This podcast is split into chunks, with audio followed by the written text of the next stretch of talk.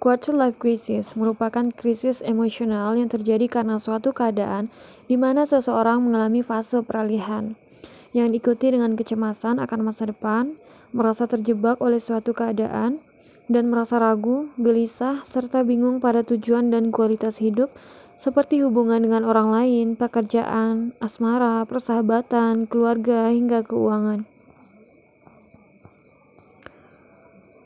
Quarter life crisis ini sering kali dialami seseorang pada rentang usia 20-30-an, baik awal, tengah, atau akhir dekade ketiga dalam hidup seseorang, dan sering kali dipicu oleh hubungan dengan orang lain, keluarga, pekerjaan, persahabatan, asmara, dan lainnya.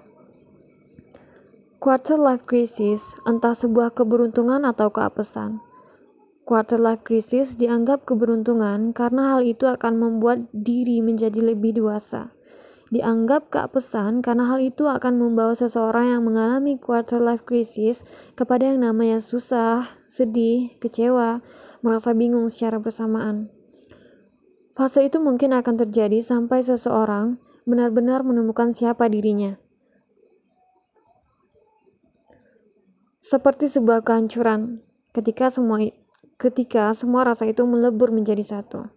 Rasanya campur aduk, bingung, marah, sedih, kecewa, frustasi, capek, lelah. Nah, kemudian bagaimana cara menghadapinya? Yang pertama yaitu mencintai diri sendiri apa adanya.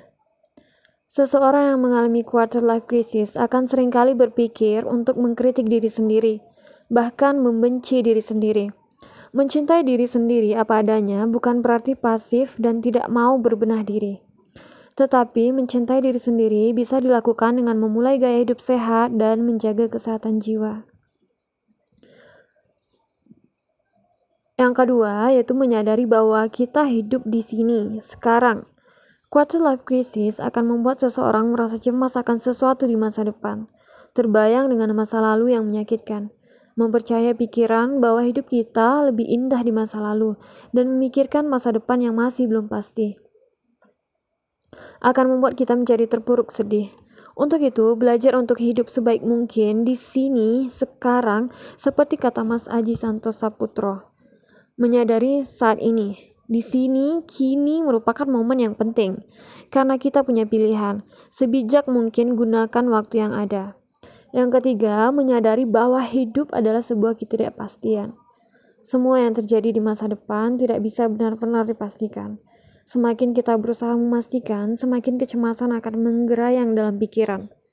Kurangi upaya untuk mematikan, memastikan, karena memang tidak ada yang di, bisa dipastikan.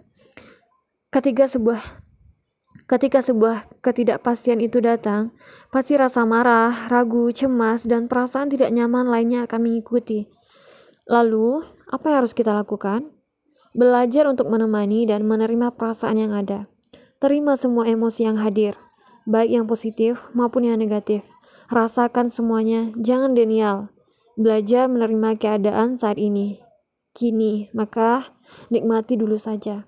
Dengan begitu, kita bisa lebih tenang. Kemudian, ketika kita sudah merasa tenang, pikiran tentang sebuah perubahan akan hadir. Pikiran bahwa segalanya bisa berubah. Dan ketika saat itu tiba, rasa ingin kembali bangkit akan muncul. Bagaimana selanjutnya? Perbaiki hidup, mulai kehidupan yang baru dengan hal-hal yang lebih baik.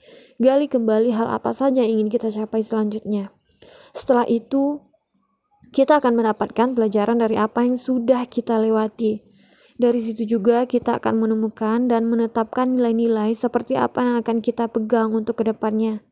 Dan yang paling penting yaitu jangan lupa berdoa.